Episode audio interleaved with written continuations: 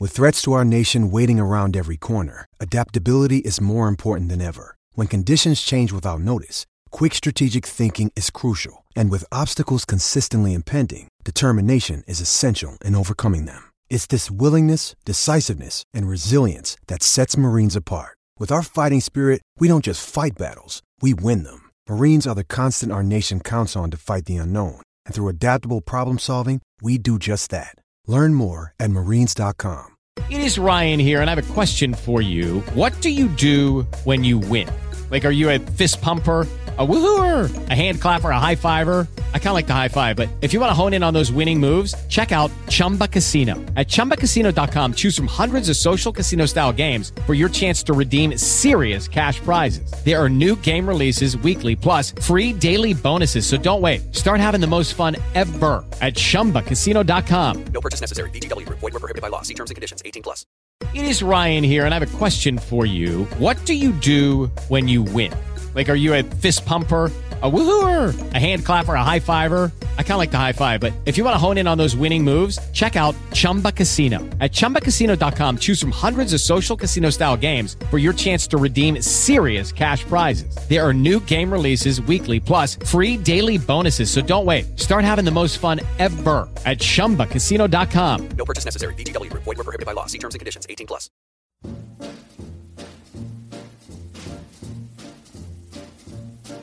The shark, babe, has such teeth, dear, and it shows them pearly white. Just a jackknife has old MacHeath babe, and it keeps it uh, out of sight. You know when that shark bites. So, welcome everybody to another episode of Macklin's Take with me, Andy Clark, and Matt Macklin. Hope everybody is well.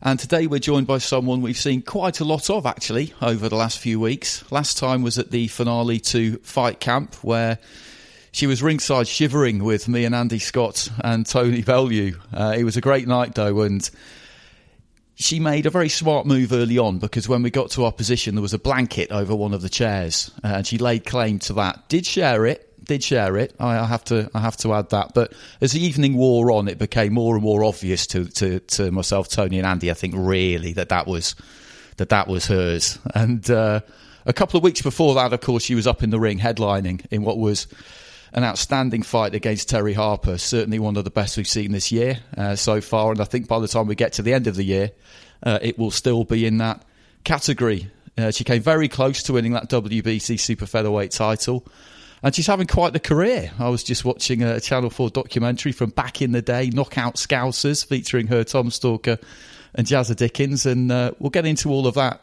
and more over the course of the next few minutes. It's Tasha Jonas. Tash, how are you doing? I'm good. Thanks for. Thanks for having me.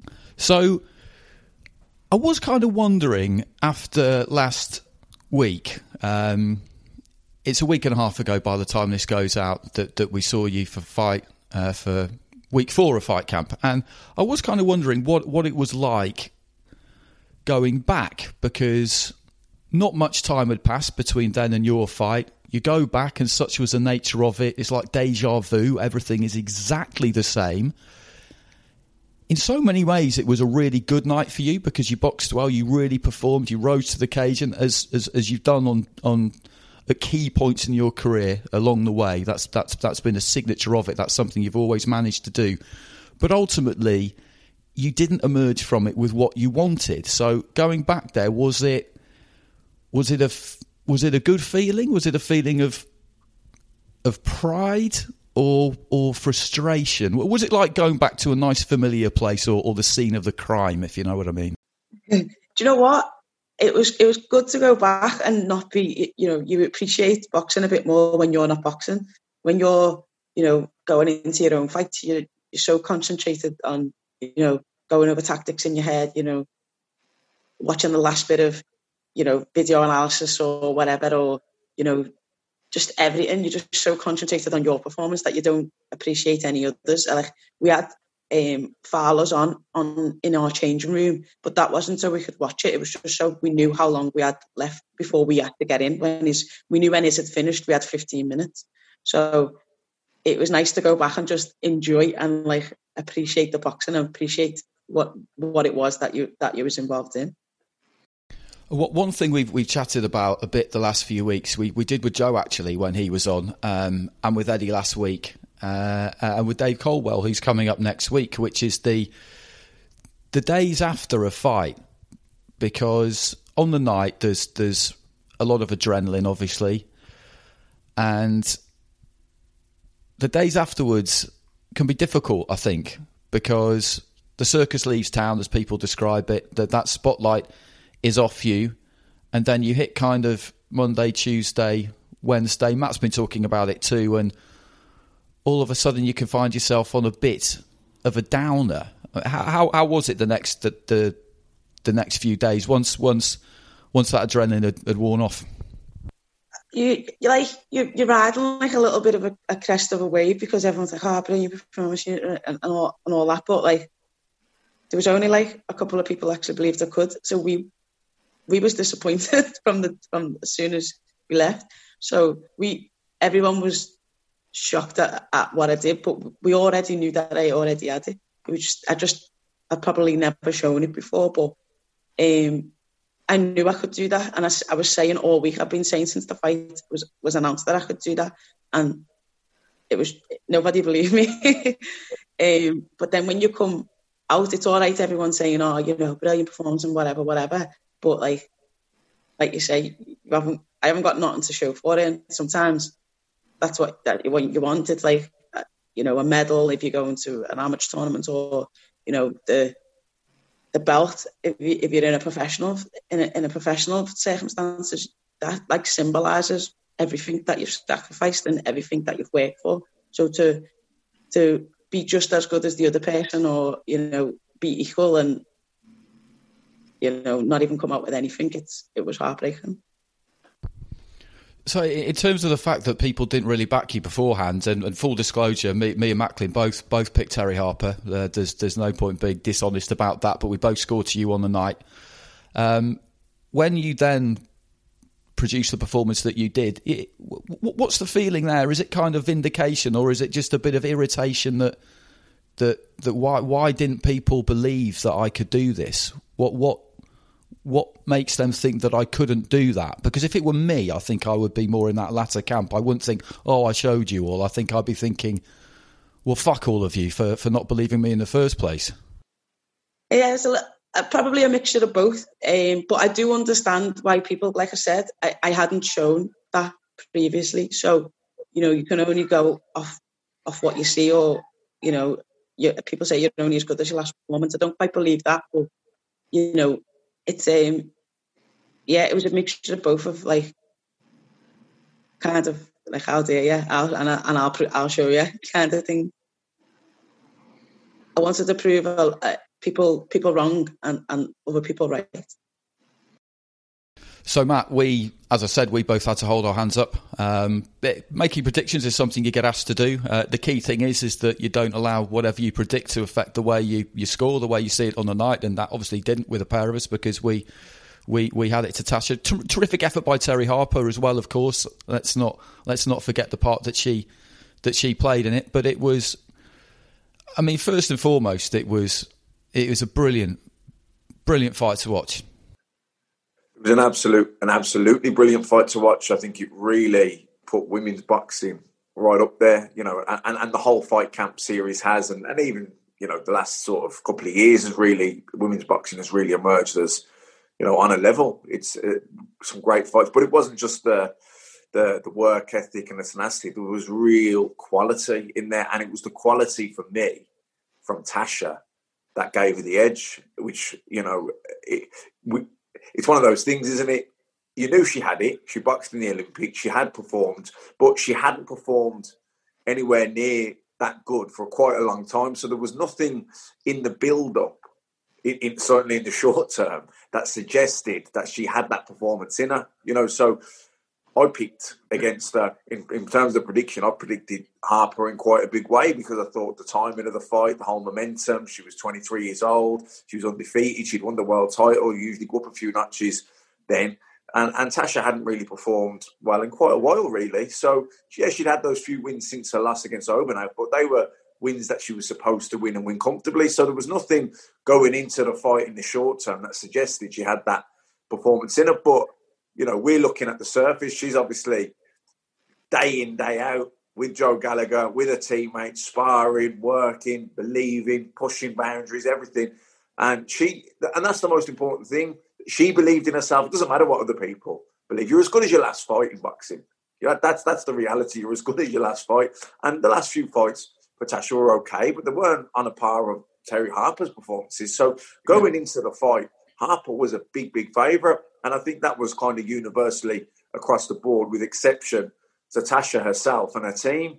But fair play to her. She she didn't have to get a performance. I thought she was absolutely outstanding on the night. And from the first bell, she from the first bell, she came out, she took that centre of the ring, she was driving that backhand down the middle, and you could just I thought, oh, you know, she, can she keep this up because she started so well, but but she did keep it up. I, I, you know, a lot of people gave Terri Harper the last round because you know she was really trying to pour it on. But I, I, I thought Tasha won the last round because I thought her defences were good. I thought she blocked a lot of the shots, took a lot of the shots on the arms and gloves. She was threading the quality shots through the gaps. She was finding the target. It, you know, you can't just win it on just aggression. I mean, it, it's the old debate in boxing. We've seen it with Persoon and Kate, Kate, Kate Taylor having the better shots, but Persoon's work rate and her aggression was massive. But which do you prefer now?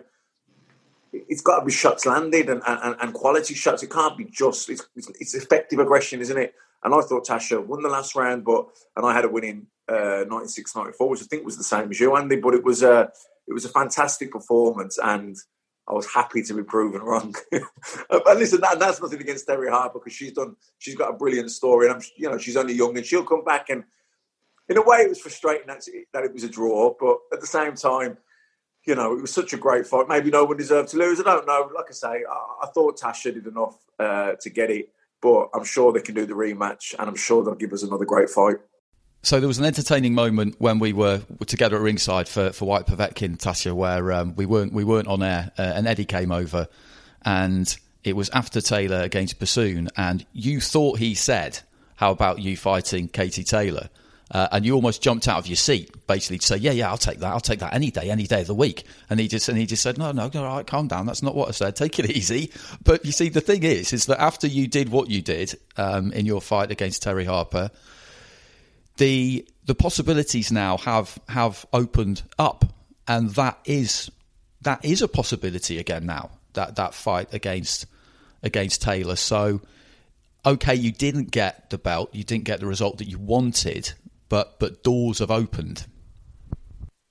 Oh yeah, of course. I think, um, and that's the the beauty of it. One, Terri didn't have to take me as the. I wasn't a mandatory. It was just a, a case of I was the only person at that time she was able to fight. So, you know, once you're back in the the the, the world, you know, rank and mix, that you're back. You can you can fight the world champions. I didn't, as you say, I didn't lose. So you back and put your back up there. So yeah, I, and all my life, all I've done is taking opportunities when they come, and and ninety nine percent of them have worked out for me. So, you know, Eddie, if you're listening. Tasha, when I fought Felix Sturm, I didn't get the decision. I felt I won the fight, definitely, and didn't get it. Uh, there was a lot of talk of a rematch, but it never happened. Um, but in, I didn't get the rematch with Sturm, but I got the fight with Sergio Martinez. You know, and didn't win that, but again, performed well. I think he was like a four to one on favourite, and you know it was an, nip and tuck fight right till the end. Um, but I think even though you didn't get the win, I don't know. I, am kind of coming. I'm going to come at this with two things. So I didn't get the win in Germany, but it elevated my career to another level. I proved myself on the world stage, and I got another couple of world title shots after that, and was involved in big fights at the end of my career. Um, and then the career's over, and you look back. I don't have the world title. Do you understand? So, you know, it's uh, from that point of view, it was a it, the, the whole experience in Germany was a positive experience because uh, I performed.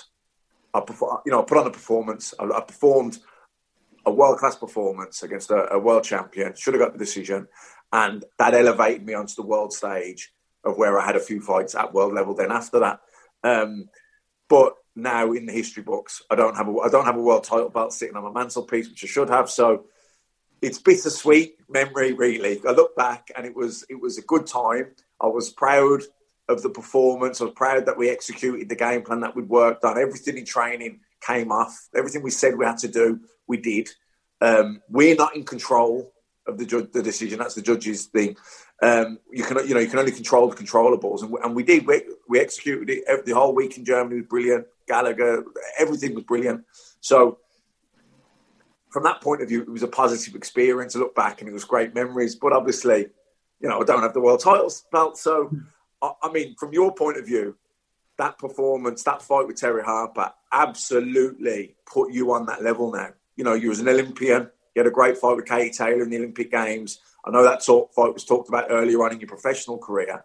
Uh, you have you have certainly established yourself now on a, at world level. You know, and you're going to get you're definitely going to get another world title shot, whether that's a rematch with Terri Harper, if it's a, if it's a fight, if you step up and fight Katie Taylor, whatever, you are going to be involved in some world title fights from now on, definitely.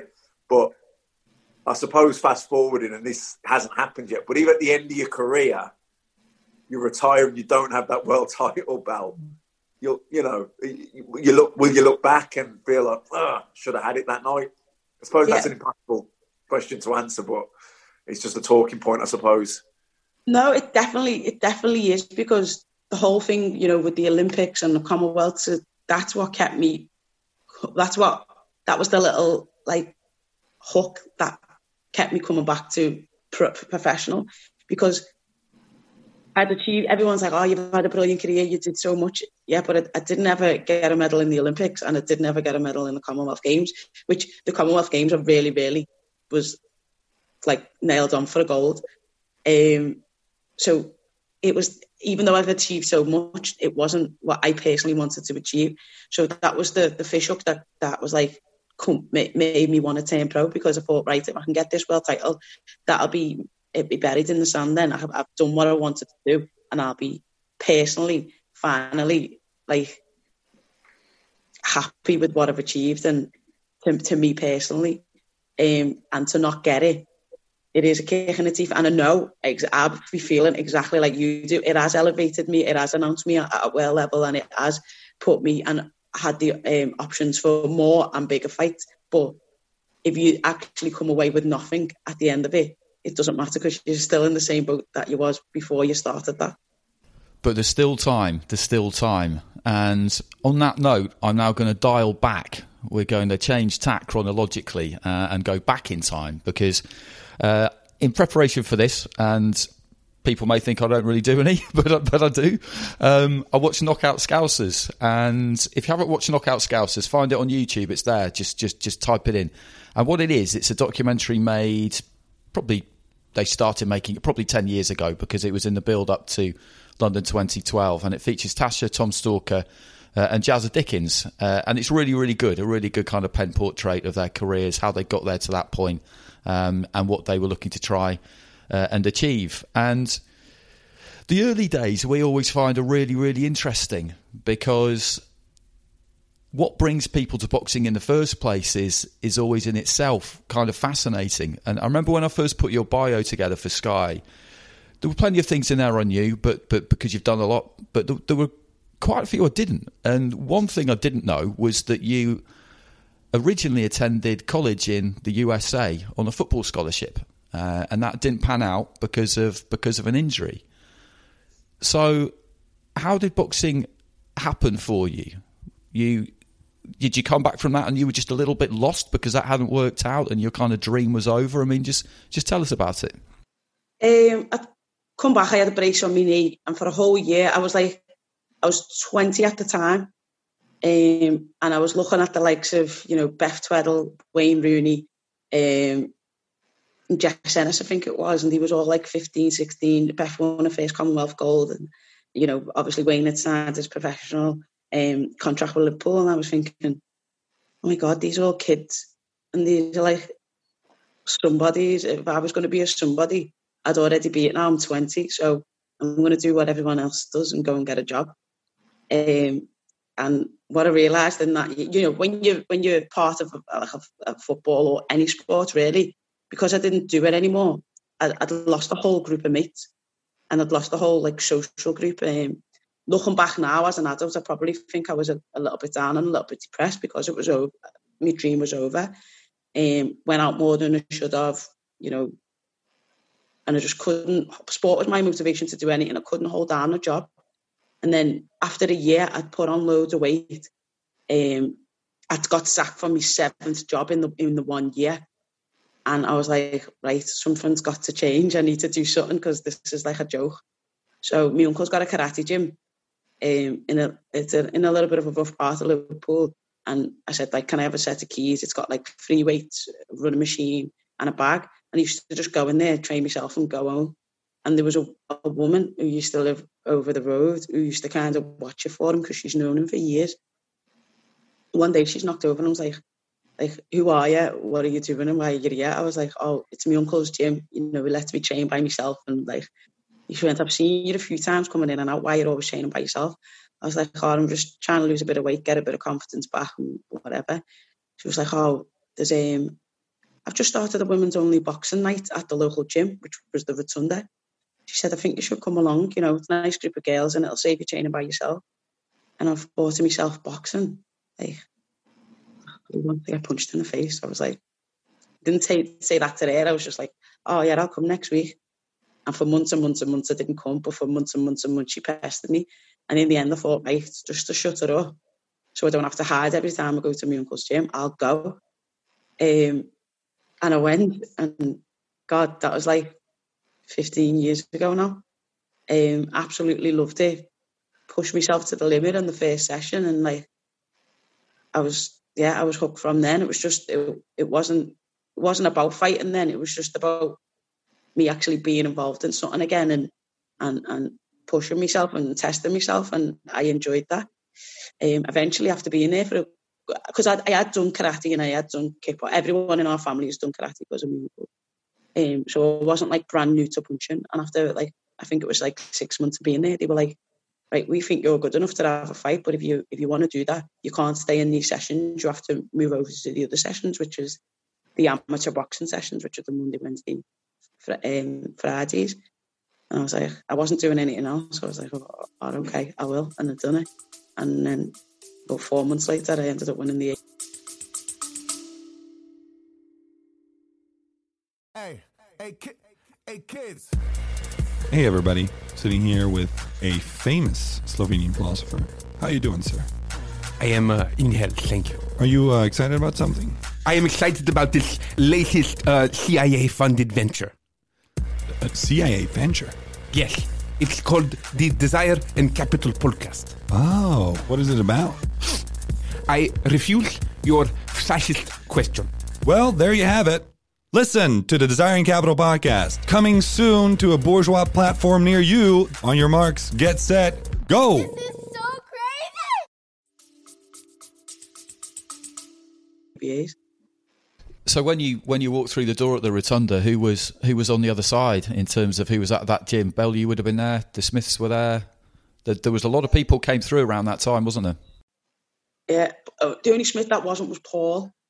So there was Liam, Callum, Stephen, um, Bellew, uh, Joe Selkirk, uh, Joe McNally. Um, I think they're the only ones that that that the people may know. That term professional anyway. I, mean, with that, that's that's that, that's some crew to to, to, to walk into. Um, just just curious too. When you at that point, were we still at the stage where a female turns up at a boxing gym and there's nowhere for you to change and you can't have a shower afterwards and all that kind of thing? Was it just still only set up for men, or or had that transition begun?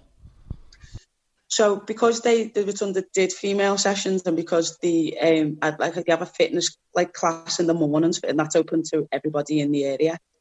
Um they have got they had they did have a women's change room, but it was like it was like full of the lads stuff. And it was um it had like you know the the massage bench and stuff and that in it. Um it so it was very rarely used. Um but yeah, I, I, I was the only girl there for a, for a long time, and it was a bit awkward at first walking in.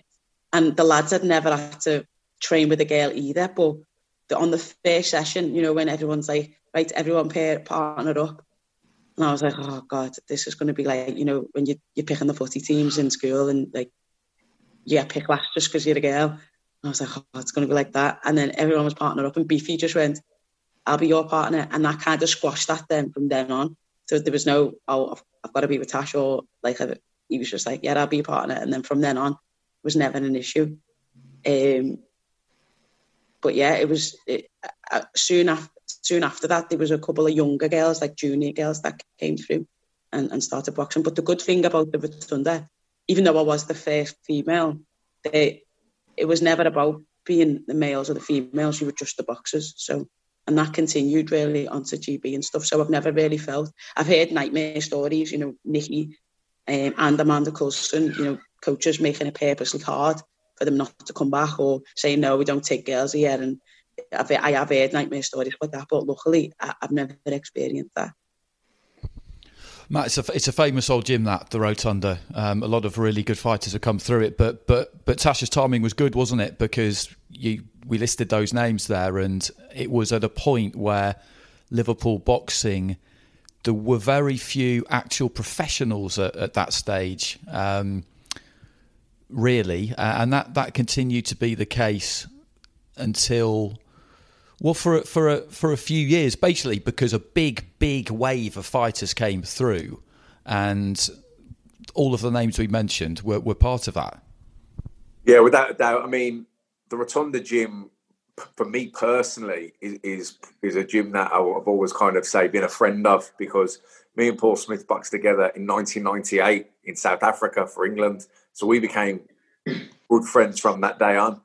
Um, and, you know, even boxing for Young England, I remember doing a week up in Liverpool. It was like August, to kind of the off season. No one was really in training. We'd been down on a couple of squads at Crystal Palace, and you know, then we had an in between. We had a week in between, and we had another week at Crystal Palace. But in, in between, uh, no one was in Birmingham training. Everyone in Liverpool was kind of, you know, in the off season. So I went up to Liverpool and I stayed with Paul for the week, and I trained in the Rotunda and we sparred. And you know, down through my career, I sparred with Joe Selkirk, I sparred with Joe McNally.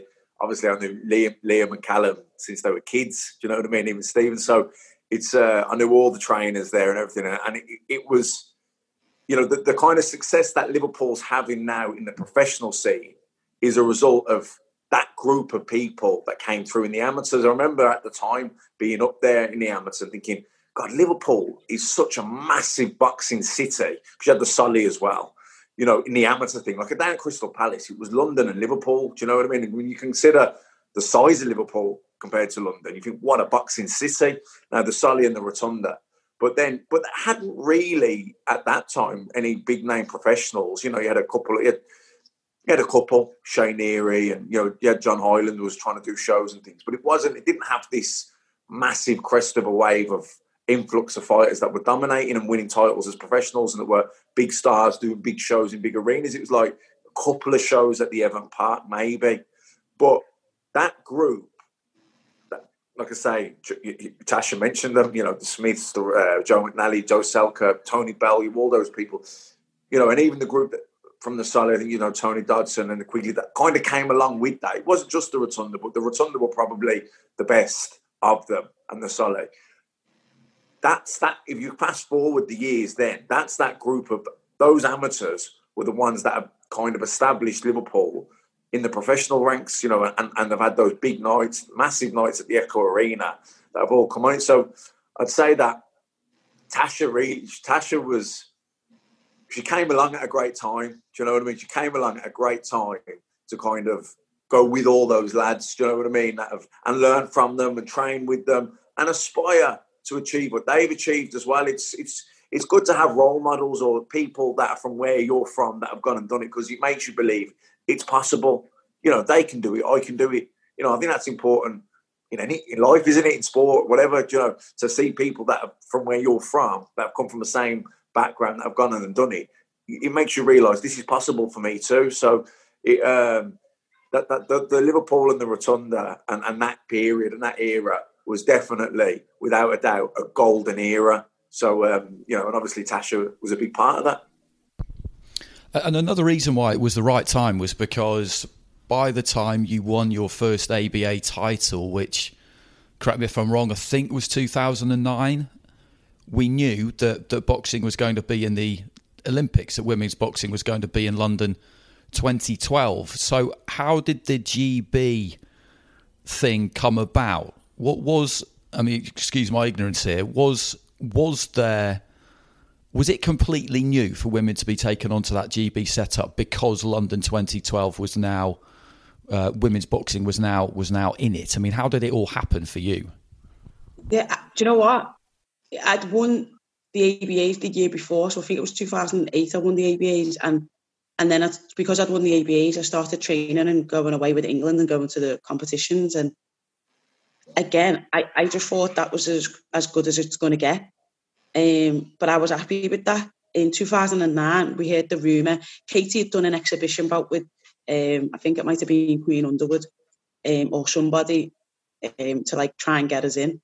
And in 2009, there was a rumour that it was going to be in, and we was in a um, on a training camp in Sweden, and uh, the announcement was going to be made. So we was all the Swede, uh, the Swedish national team had got us there and them there and all the media around us for the for the announcement. So we were all sitting there watching, and they said it was going to be in. I'll never forget it. And then from that day, we knew um, in 2009 that it was going to be in the London 2012 Olympics. So they had to then make a team Great Britain for women because, as I say, it's never been an Olympic sport for women because so they'd never they'd never had to have have a, the team. England was England, Wales, and Scotland.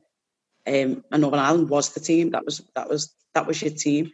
Um, so they had to get you know all the best females in in in the weight divisions, you know, 64s, 57s, um, and and take them on assessment. So we was on assessments for about eight months, and we were training alongside the, the development, the lads development team. So that meant every other Thursday uh, to Sunday, um, and then eventually after the after the assessments, we were then you know, nine nine people were picked. So, well, I think there was eight actually. Um, initially there was eight people. It was supposed to be three people per week, but that ended up being, I think, three, four in in, in my category in the sixty kilos. Um, and then yeah, the the you, you just went and dropped that down to sorry, down the. You just went um, then we went to full time training from from that once the that actual team was selected, we went to full time training and trained alongside the, the, the podium the podium squad. And that was every week, Monday to Monday to Thursday, sometimes Friday. That that's mad, isn't it? When when you think about it, you you you know you you got the the huge disappointment of football not working out, uh, and even worse because it's because of injury and it's not because you were told that it you know you weren't up to it. You know that's that's a that's a hard thing to take. Then you start boxing and then boxing just turns into something that you could never possibly have imagined that it would for all sorts of not just skill reasons, maybe you turn out to be better than you thought you would, and all the rest of that, but bureaucratically, if you like, all of a sudden, this thing emerges the Olympic Games, which you never thought when you started, even when you won your first ABA title, that just wasn't on the horizon. So, I mean, when you were, before you got onto the squad or before they took women onto the squad, you presumably you, had a job, did you? Were you were you, were you managing to hold down jobs by then, or was that still difficult? I'd managed to. Um, I was a youth worker, but I was only part time. Um, and then when I got onto the the squad um, for the like when we were training alongside the development, um, I was able to get like a sponsored job from from Liverpool City Council. I don't even think they do that anymore. But it, that was amazing because you could take any time off that you want wanted as long as it was for training purposes or like as long as competition purposes. So I was able to work around because I, uh, there were so many jobs that I'd had to leave even boxing for England because you know there's tournaments every so many months, but work doesn't give you that many holidays. So I was still losing jobs. You know, the England setup at the time with Mick Gannon was quite strict, and he you could be not favoured or not be chosen to go to tournaments if you miss camps. So I remember being in a situation once and he said, right, no one's missing a camp, otherwise you won't be going. And work were like, well, you've got no holidays left. So if you do go, you, you won't be coming back to a job. And I was like, okay, then see you later. And walked out and went to the camp. So, um, yeah, I was. It it was tough, um, but the Liverpool City Council thing definitely helped me helped me out. And then when I went to full time training, obviously I was only really working weekends then. Um, so yeah, the, I was just about managing to keep a job, but it wasn't. Um, but we were paid athletes as well. By the time we got onto um, the podium squad, we were sorry, I should say funded athletes. And all of a sudden, as well, you're travelling the world, and that's that's something that that everybody, whenever they talk about that when they're young, particularly, we talked to Paul about this, had a long chat with him about it, Frankie Gavin, and you know their eyes light up when they talk about the places they've been. And Paul was saying that him and Stephen were just listing off the places that he'd been with boxing, and it was it was just so many. They were watching the TV, he said, and, he, and I think there was some story on about Korea, and Stephen's just just walking through the back of the living room, looks at the TV, and she says, "Oh yeah, I've been there, I boxed there." And and it's just things like that, isn't it? I mean, you know, you, you end up going to places that you probably never could have imagined. Oh, a million percent. And like, don't get me wrong, there's been some good places like Barbados and, you know, whatever, but then there's been some horrific ones. And it's just like you say, just just talking about the times. And I, I, I do smile. And even when I phone some of the, you know, you know, the other girls up and we talk about like the places that we've been, we, we, we do nothing but laugh. But, you know, when when we say we're going to these places, we're not seeing the best of the best of these places. We're in the like low down, dirty, in the middle of nowhere. like, you know, it's it, yeah. So you, you you've been these places you might not necessarily have seen everywhere, but like I can tick off, you know, a lot of the map that I've been that I've been to, and it's it's predominantly down to boxing.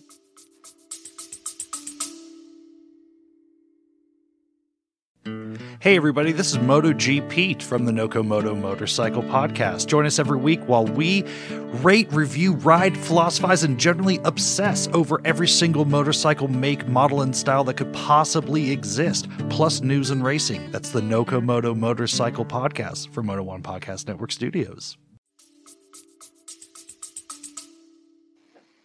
So, so when it came to London 2012, your your main rival was you mentioned her already was Amanda Coulson, um, who was very much a, a mentor of, of Savannah Marshalls from the same part of the of the country, and, and you know was instrumental in her uh, in her getting into boxing basically. And and what was really interesting about watching sort of rewatching Knockout Scousers was that that road to London was highly pressurized, and I said before that you got a history of of managing to respond to that. And it was really tough because you went to a tournament in Bulgaria, didn't you, where you had to get a medal really to perform well enough to get selected for the World Championships. And then the World Championships was the only Olympic qualifier, and you had to get to the medal stages there to make it to London. I mean, boxing getting taken into the Olympics is brilliant, and it being in London is amazing. And people will see that and just think, "Oh, well, you're on the GB squad, so I'll see you there. That'll be, that'll be fantastic." Uh, where's the boxing? I'll buy tickets, but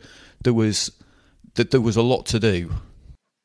Yeah, no, there, was like it was it was it was Amanda Coulson. Uh, Ruth had kind of dropped off in her performances by then, Ruth Raper, um, but it was also Chantal Cameron as well. And what had happened was um, Chantal had fought and fought Amanda, and Amanda had beat Chantal.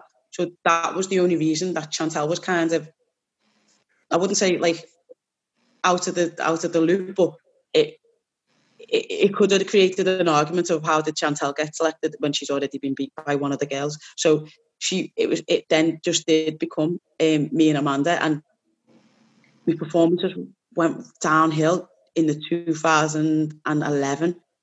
Um, and then we went to the the um, test event. It was, and because um, every every Olympic sport had a test event to see if the like sport would work in that like kind of scenario. Um, and everywhere that we went as GB, we we'd improved so much that it wasn't a case of we could just be go there and be counted. We we had to we we was expected to get a medal every single tournament that we went to, no matter how hard or whatever the tournament was, we was expected. Um, so I like they chose me to go to the test event, And they were like, I was like, yeah, I've just got a medal. And he was like, no, you haven't just got a medal. You've got to get a gold medal. So I was like, oh, that's a bit different. That was not not, not what they normally say. And then when I looked at the um, the rankings, there was the world number two, there was the Russian number two, there was the world number four, five, six, and someone else. And I, I knew by this time I was top top eight in the world, but I didn't I didn't quite know if I was better than that. Um, and I ended up beating the, the I think it was I can't remember the first one was, but then it was the Russian, and then it was Dong who who'd lost narrowly to Katie Taylor in the World Championships before that. So then I kind of knew that I, w- I was better than I thought I was, and that gave me the confidence. We went away to Brazil after that, um, and I beat um, the who, then went on in 2012 to win a silver, um, sorry, a bronze medal. I beat the Brazilian there, um, and that kind of cat from then on, that kind of catapulted me into first place. It was it was first place was mine to lose basically. Um, but yeah, the, I think I think I performed better when when no one expects when we went even. I mean, GB will probably deny it, but when we went to the World Championships, we because we was the host country, we was allowed one space. So if nobody qualified, uh, the females would be allowed be given one one one, one place um, and that was already marked for Nikki. Um, so then, when we went there, we we they told us at first you just have to make the quarters. So I was happy with that. I thought I can do that. Um, because I, I'd beat the number two, the number four, the number and, and whatever. So I thought, no, I can do this. And then when we got there, they were like, actually, it's changed and they're going to do it in, in areas. So only so many from um, Oceania are going to qualify. Only, only so many from Europe are going to qualify, and obviously in my in my in my division, sorry, that's the baby running around chasing the dog. Um, in my division in Europe, there was Katie Taylor, there was Sofia Ochigava, there was um, who else was there? There was um, I can't remember her name from France, who went and won the 2016. Estelle Um, Mossely. Estelle Mossely, that's it. Yeah, um, there was just there was just loads. Uh, there was a Romanian as well that was good, and a Polish, a Polish girl that was good, and I was that changed the dynamics of what I needed to do then. But I thought, right, I'm just going to go out and do whatever, whatever I'm doing, and like I kind of took the pressure off myself, and I went out and done it. Um, so I, I think I performed better when the when the pressure's not. Even though you say it was pressure, no one expected me to do that, and I went and I done it. So I perf- I perform better when when all the pressure's kind of off. Well, this is a different kind of pressure because that's your daughter Mila, I think, isn't it? In the in the in the I've got six kids staying with me at the moment. Um, all the girls are still in bed, but this is my little nephew.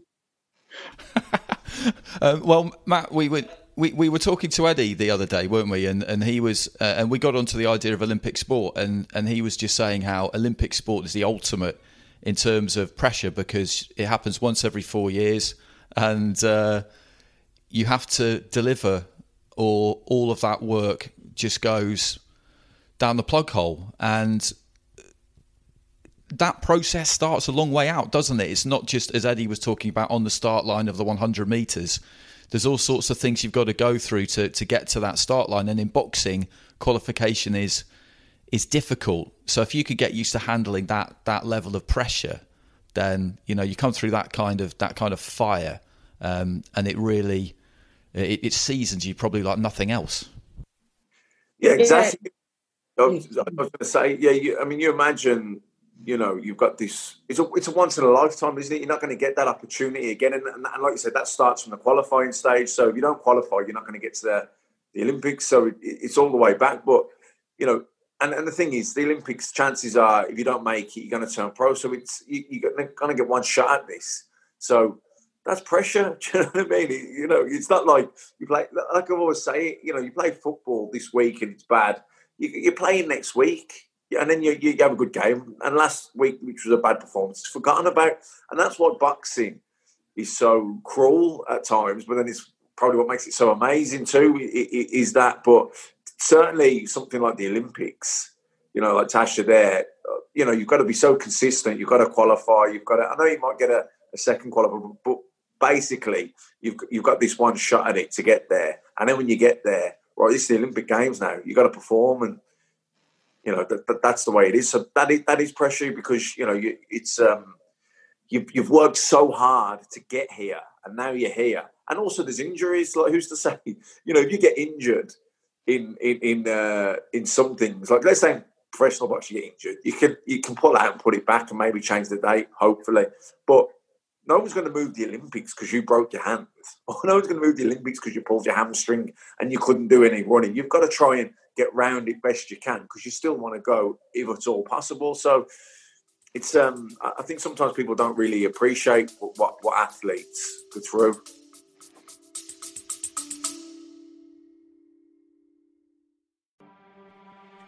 Yo, I'm DK, co host of the One Star Recruits podcast. My best friend Rip and I host five star athletes, celebs, business leaders, comedians, and coaches from around the world.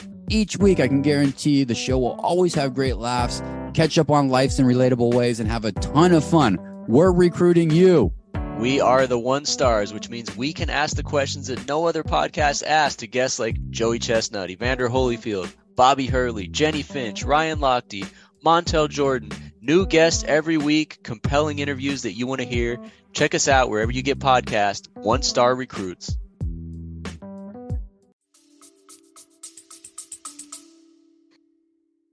London, uh, it's something you, that, you, that you've spoken about a lot, and the, the draw in, in boxing is is important. It's really it's really kind of key, and you will have discovered when the draw was made that you were in Katie Taylor's half of it.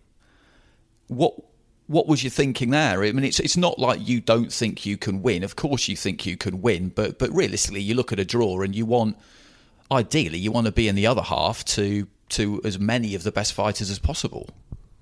Yeah, I think um, to, the, the weird thing is we didn't know. Um, we weren't. They'd given us, um, you know, like old Nokia phones, so they didn't have any internet access, and we kind of give our phones in. Um, so we didn't. I didn't have a, a clue of who drew. Only the fighter that day. Like obviously the the, the fighter that I drew first. So um, obviously everybody, the whole world knew except me. Um, it was only when I beat Queen Underwood that they said, right now you're fighting Katie Taylor. So I I, I didn't know at the start. Um, so yeah, it was it was a mad. It was just it was mad. But yeah, I think before that, in the run up, we we identified threats. One was the Brazilian, one was obviously Katie Taylor, and one was um, the the Russian Sofia Ochigava. But it was just one of them things. I'd probably had a, a good a good draw in the World Championships to even get to that position in the first place. So I wasn't too downhearted, and by that time I was flying. I think Pete Taylor said in the interview after afterwards um, that I was the most improved boxer out of everyone over the last like, the last year, and they they had actually feared me, which was which was was quite funny. Uh, that that fight with Katie Taylor was was by most people's reckoning the fight of the of the competition, and, and we know the the stat about it breaking all decibel records at the ExCeL and, and all of that. And in a way, though, it's kind of probably not that dissimilar experience to the one you had a couple, what two or three weeks ago, because you got a lot of plaudits for it, and rightly so but ultimately you didn't get what you wanted, which was which which was a medal, and and a lot of your teammates did, and well done to them, and I'm sure you were genuinely very pleased for them. But yourself and and and your fellow Liverpudlian Tom Stalker, you went there for medals, and and it didn't happen. And how how hard was that to to take?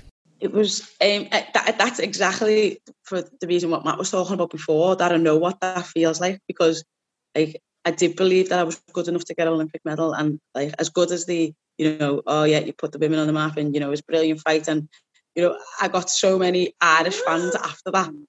Um, but again, you, you come away, and when the like the doors are closed, I was crying in my room for the whole night. Um, I had to phone my dad from. I, I watched it on the highlights of the of the um, of that day. It was just showing the highlights of, of the fight, and you know, it obviously says Gan Katie won. And I was just lying on there on the bed, and like a tear just trickled down my eye, and it must have been about eleven o'clock, and I couldn't stop crying until about four o'clock in the morning. And I phoned, I phoned my dad at like and my mum at like five five o'clock in the morning. I texted him, and he replied back at like seven. Saying, what's up? I was like, mum, I just need to come. I need to get out of this village. I need to come. So they was in a hotel not too far away and I just went and seen them. But people don't see that. You know, we, we trained from 2009 really um, to get in that position, but you, you only see the eight minutes at that time that that were in the ring, and you know people have got this pre notion that like oh yeah it's going to be this or it's going to be that. It's it's going, I don't think they ever think it's going to be easy, but you know people don't realize how much of sacrifices and that you actually make. And I was speaking about this to someone the other day. I don't think you know, I'm the most naturally gifted or talented or anything boxer. I'm just the one that's stuck with it. And a lot of people don't because the life that lifestyle is so hard. Uh, just curious, when at the very at the very end of the fight, it was point scoring. Then it was computer point scoring. They changed it the next year to the to the ten point must. Did you have any idea of whether you've done enough or not because sometimes somebody's sitting behind the media section and they can see a screen and they might give a little signal to somebody else at ringside and I know that goes on because I've, I've seen it firsthand myself. Did you have any clue that, that it was going to be you or, or it definitely wasn't going to be you? Not at that time. They, they tell you the score at that time. They told you the scores round by round. So I went out. I thought I had a decent first and second round, to be fair. Um, but the scoring didn't suggest that. So I remember coming back and sitting in my stool on um, the third round, and I was I, I, could have been about five, six points behind.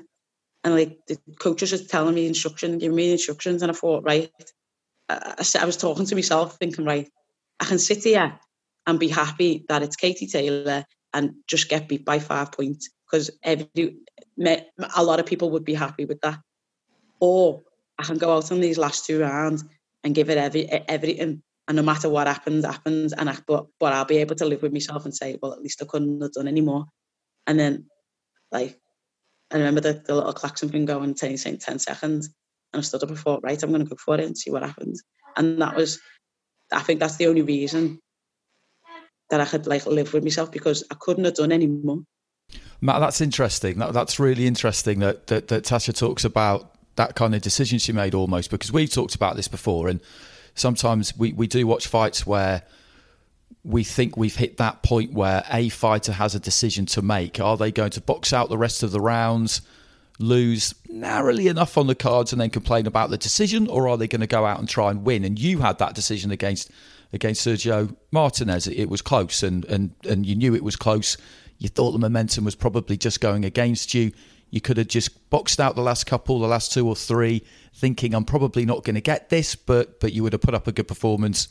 Uh, but you didn't. You went out to try and win and got stopped. But I know that you would, you, every day of the week, you would much rather you did what you did than than, than the other way around. And it, it, it's just it's just fascinating to me that sat on your stool halfway through an Olympic quarter final or or in your fight, you, that is going through your head. That that is a decision you can you can you can make, and you have to make it.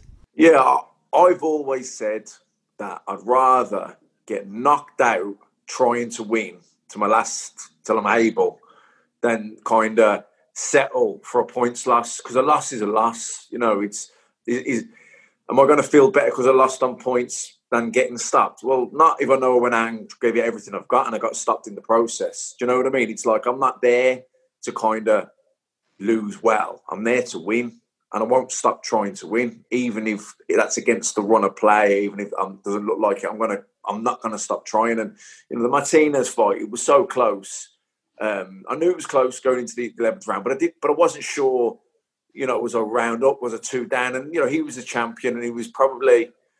I just thought this is close here. I, I need these two rounds, and you know, a bit like what Tasha was talking about there with Katie Taylor. You know, Katie Taylor was Katie Taylor. She was the most high profile of all the women in the in the Olympics, the boxing, um, and it was kind of you know a good loss, but she wasn't there for a good loss. She was there because she wanted to win, and it's looking yourself in the mirror, isn't it? After that's the most important thing. You know, I could have probably just survived the, the 11th and the 12th and not gone out, not tried to exchange, not tried to go for it.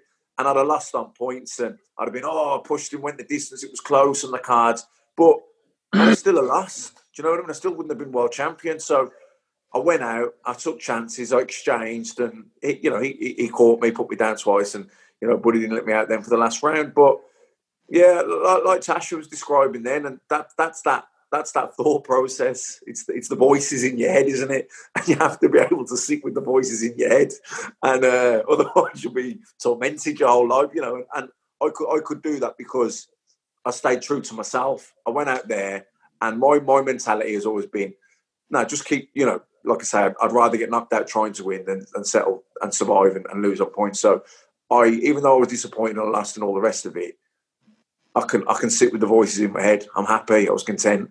I did. I stuck true to what my mentality is, and it's exactly the same as what what Tasha said there. She had that, you know, the devil and the angel, or whatever way you want to describe it, saying to her, you know, you can you can just play it safe here, and you know, this is Katie Taylor. No one thinks you're going to win anyway. Look, just stay safe and lose them, or you go out and give it all you got, and you risk getting beat worse than what you would have done had you survived. So I've always kind of wondered: did you did you at any stage think about turning pro after London, Tash? Because everybody kind of waited. Katie went to another Olympics. Claressa Shields was very very young. She went to another Olympics. But if somebody had turned pro after London 2012, Nicola Adams waited and she went to another Olympics, you could have stolen a bit of a march on the others because there was a big crest of a, a wave with, with women's amateur boxing, admittedly, admittedly. But did you ever think about that, or were you all just full steam ahead, Commonwealth Games and then and then another Olympics? Um, no, to be honest, because there weren't the scene here. I knew you either had to go to America or maybe Germany to, to, to be able to make a good living from it. Um, and I'd already done the whole living in America thing, and I didn't want to do that. Didn't want, I didn't want to do that again. So they just, you know, and throughout me amateur career, as you you know, going to tournaments and going to boxing shows, um, Jane Couch had had uh, her own um, like boxing um, like I don't, I don't know what to call it. Like I, she was doing interviews at the end of fights and stuff, um, and I talked to her a few times, and she would- told me like her horror stories, and I was just like, yeah, I just don't need none of that in my life. And to be fair, I thought once I'd retired from amateur boxing, I thought I thought that was me done with boxing. Yeah, Jane's story is amazing. Um, if you haven't read her book, get get a get a hold of it because it's well, it's it's a sad fact of life, really, that if you're a true pioneer, then you pay the price of making it easier for those who come after you. You don't really feel the benefit yourself, and that that's definitely true with her because the way she was treated by so many people was absolutely horrific. Um, but she's lived to tell the tale, and she's she's she's great company and just a great character to have around, and, and someone somebody honestly we should hear more from. I think I think that would be I think everybody would benefit from that. Uh, so the Commonwealth Games didn't, didn't didn't work out for you with the Commonwealth Games. You had a you had a foot injury, and then you did hang them up. Um, so this is this is kind of like this is your life, isn't it, in a way? But uh, so but but it's just a really interesting it's just a really interesting trip you've been on because um, I'm not I'm not sure people know that much about it. But I do remember working with you on, on Katie Taylor's debut at Wembley Arena, which would have been late 2016, and you were yeah you were retired at that point, and and you seemed I was quite happy. happy. Yeah, you seemed it. You seemed it. But but from what I'm told, it was it was being there, and it was a big event, and she was kind of co-headlining with with Ohara Davies, and there was a lot of fuss made, and I can totally understand why you would look at that and just think, yeah, why why why not give this a try? There's there's no reason not to do this. the, the weird thing about it, it wasn't even me that did that. I was just like, I was just happy to be a part of the Sky team, you know, talking about fights and enjoying, like, appreciating the boxing and not like not having to train to do it. But then it was Tom Stalker phoned me the next day and was like, "Oh, did you see the Kate Taylor fight? Seen you think you commentating and what?" He said, "Oh, wouldn't you think about doing it?" And I was like, "Shut up, Tom. Like, you know, I'm a mum now. I'm like." God, about 15 kilos over my boxing weight. You know, shut up, Tom. I haven't, like, I've done keep fit sessions in the rotunda, but they're not the same as boxing sessions. There's fighting fit and, and being fit are two different fits. I was like, oh, Tom, shut up. And then, um, yeah, he, um, after that, I was like, what is stopping me? Like, he, he just he just got to like me thinking about stuff. and I was Planted the seed. yeah, I was like, what? what, what you know, the baby's because when you're a new mum as well, a, a first time new mum, I was so focused on being perfect and getting it right, and you, you know, you just don't want to do anything wrong, and you don't, you want to spend all the time that you can with with your, with your baby, and you want to take all the advice on that you want, and that is in itself was stressful, a different type of stress, but stressful nonetheless. And I um after she was in a in a I was so, I so all my time was devoted to getting her and make it being hit perfect with her. But then after that, I was like, right, she's in her own routine. She's got her own little life now, and she knows what she's doing when she's doing it. And then there was a whole big void and gap that I had to fill, and like that had always been filled by boxing, but now and then after that being filled by the baby. But then it, she was doing what she was doing, and I like I was like, well, what do I fill it with now? And then when he said that, I was like, you know what? Mm, why not? And then you were back to you were back to the rotunda in in a lot of ways because you teamed up with Joe Gallagher and all and all the Smiths were there, which was a kind of ready made ready made environment for you, really. Which which was, I mean, there's no guarantee that Joe's going to agree to train you because he's, you know, he wants to have a look at people and see that they've got the right stuff. But I guess when you walked in there, the fact that they trust him um, and he gets on so well with them, it was a good fit. No, yeah, definitely. And I'd already, I had quite got a good relationship with Joe anyway. Um, he used to bring some of the lads up um, to, to spar when we was on GB, and obviously I knew him because I was going to all the Smiths fights because I used to go um, and support them. So I knew Joe really well anyway, and oh, you know I'd been out the game for almost two and a half years, I think, by this time. So I was thinking to myself of all the good trainers, and everyone's like, "Oh, you know, what happened to Rob McCracken?" And but if I was going to be in that like GB setup, I may as well have been on GB. It was like, and then when I thought about all the, you know, God, Junior, hit it in, mate. And when I thought about all the like the trainers, like the top trainers in Britain, I thought about who who was the one that you know hasn't got the best talent and and you know made them world champions. I thought about the ones who got you know some average boxers and got them into places, and for me that was Joe because I didn't know how good I was going to be either because I hadn't done anything, I hadn't trained anything. Well, we won't keep you for too much longer. We, we referred to it earlier on, but Tasha's Tasha's being besieged by small people. There are there are six of them in her house this morning, and and uh, Let me I- just, let me just show you. Wait there one second. This is why I keep trying to grab him because he's got. Wait there. Let me just show. Give me a second. I think she's done heroically to uh, to manage to not not keep them away, but uh, So the girls have got makeup, and he's got hold of the um, the lipstick. so there's a little boy we're looking at here who uh, who's got lipstick all over his palms, and this is what this is what they get up to if you leave them if you leave them unattended. He's all over the walls. It'll be absolutely everywhere. It's going to be absolutely everywhere. So we won't we won't keep you too much longer. Just just a couple of ones to, to finish with, um, and we'll cycle back basically to the kind of uh, the, the the present day.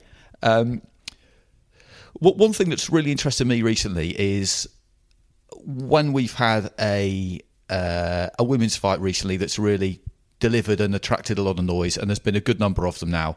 Um, I see a lot of comments from people saying that we need to stop talking about men's boxing and women's boxing. It's just boxing. If we if we're to achieve equality, then that's what we need to do. And and I, I agree.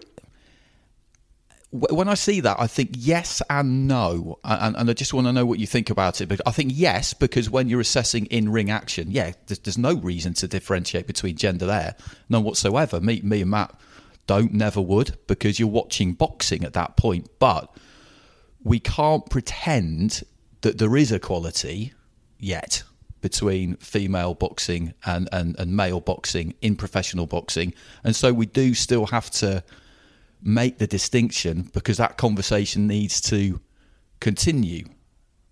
Does that make sense to you, what I've just said there? Yeah, and I know what you're saying. Um, I think it's worked out well for me throughout my whole career because a lot of you know from the rotunda to GB to to Joe now, you, you're just the boxers, and I think for for for you competing and wanting to be seen as equal. That's a, a great environment to be a part of. But I do get what you're saying, and I think until we have them uncomfortable conversations and have them, you know, them talk, that there will always be like it'll always be the elephant in the room. You need to you need to have them uncomfortable conversations, and it needs to be you know to the forefront instead of people just like you know pussyfooting around it. Do you know what I mean? It need it, we need to have we need to have it.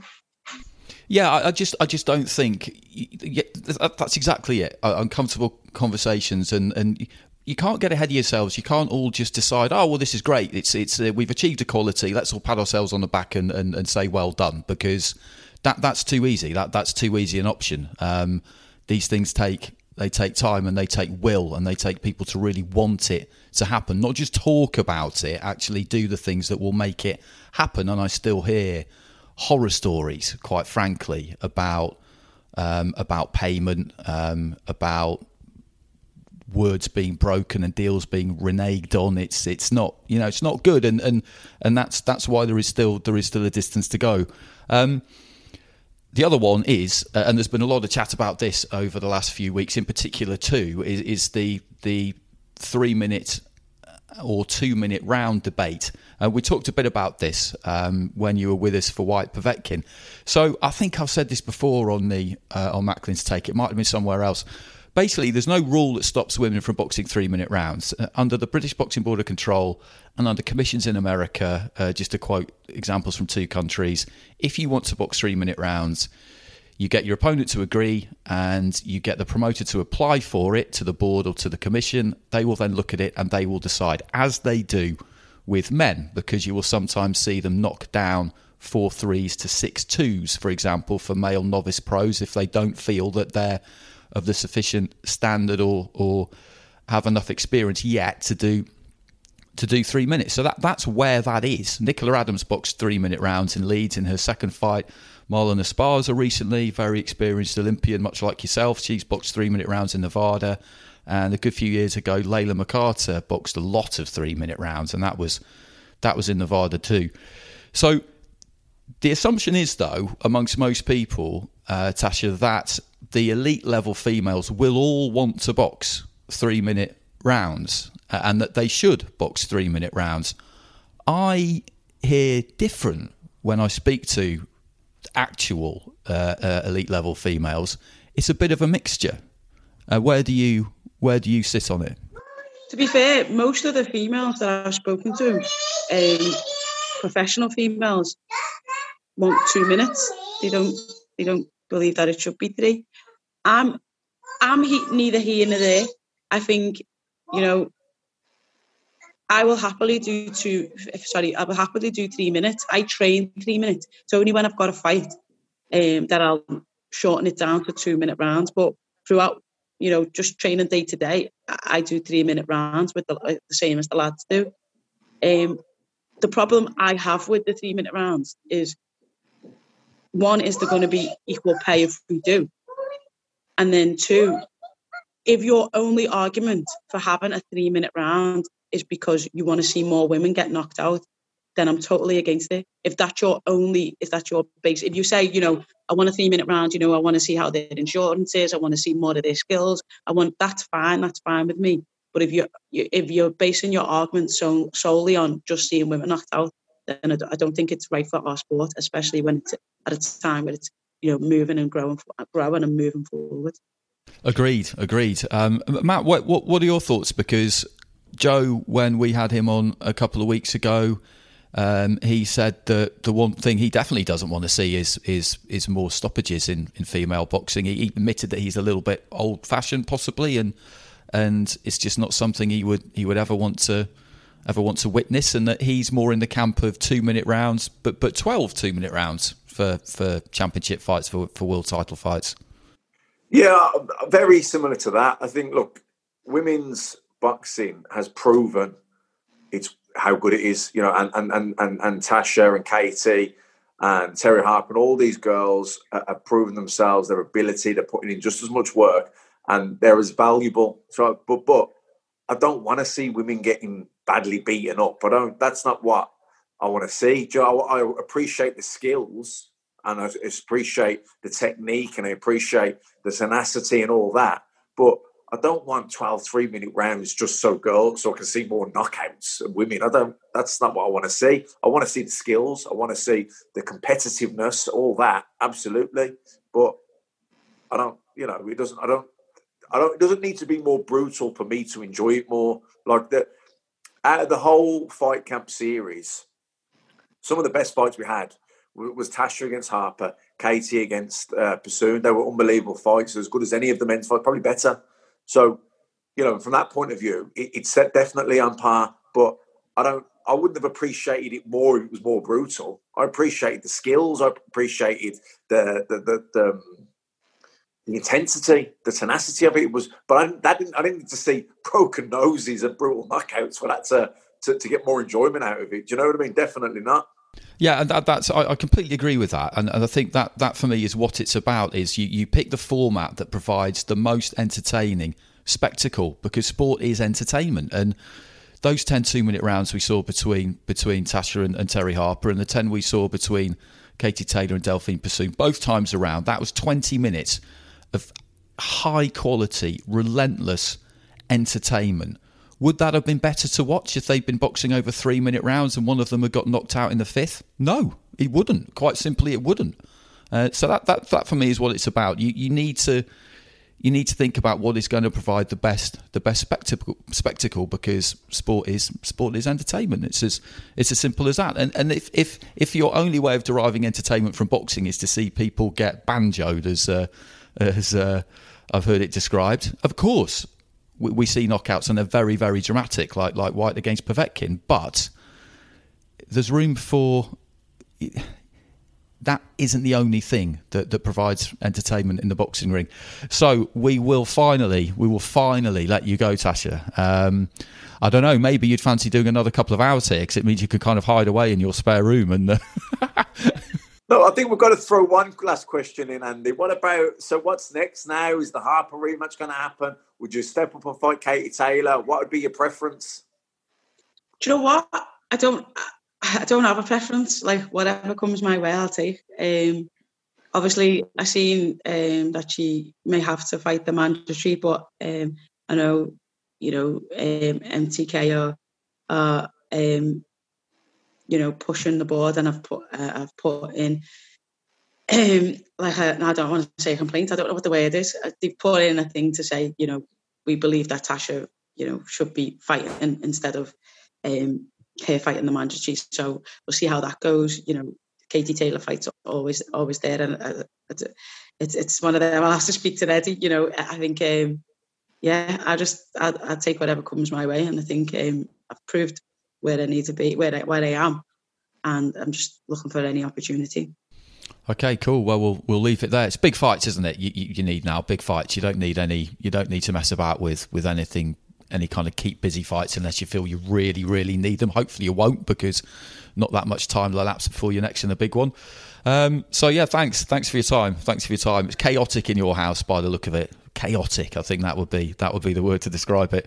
Um, we'll catch you soon. Uh, and everybody else, same thing. Thanks, thanks for listening as always. And if you do find yourself with time to give us a rate and a review and, and maybe spread the word a little bit, that'll be great. And we will catch you again next week where we have Dave Coldwell. We recorded that one this week as well, and we get into a, a few different things, uh, a few different things with Dave. Uh, primarily the idea of, of natural talent in, in sport and to what extent it's real, to what extent it actually exists, or is it just a myth that people like to uh, that people like to use to explain the difference between ability, uh, the difference between athletes and ability, when actually what it's all down to was hard graft. Um, so that was good fun. Um, if you fancy a bit of that, then then get back involved next week. Uh, in the meantime, stay safe, everybody.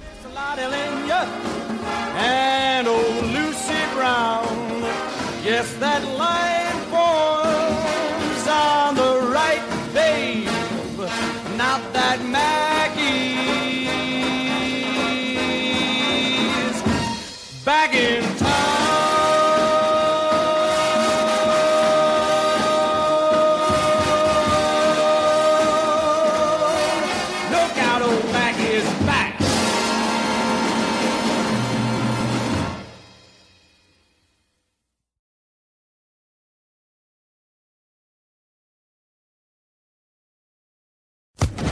Social Podcast Network.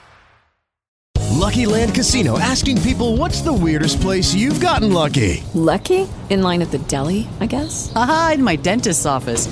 More than once, actually. Do I have to say? Yes, you do. In the car before my kids' PTA meeting. Really? Yes. Excuse me, what's the weirdest place you've gotten lucky? I never win and tell. Well, there you have it. You can get lucky anywhere playing at LuckyLandSlots.com. Play for free right now. Are you feeling lucky? No purchase necessary. Void where prohibited by law. 18 plus. Terms and conditions apply. See website for details.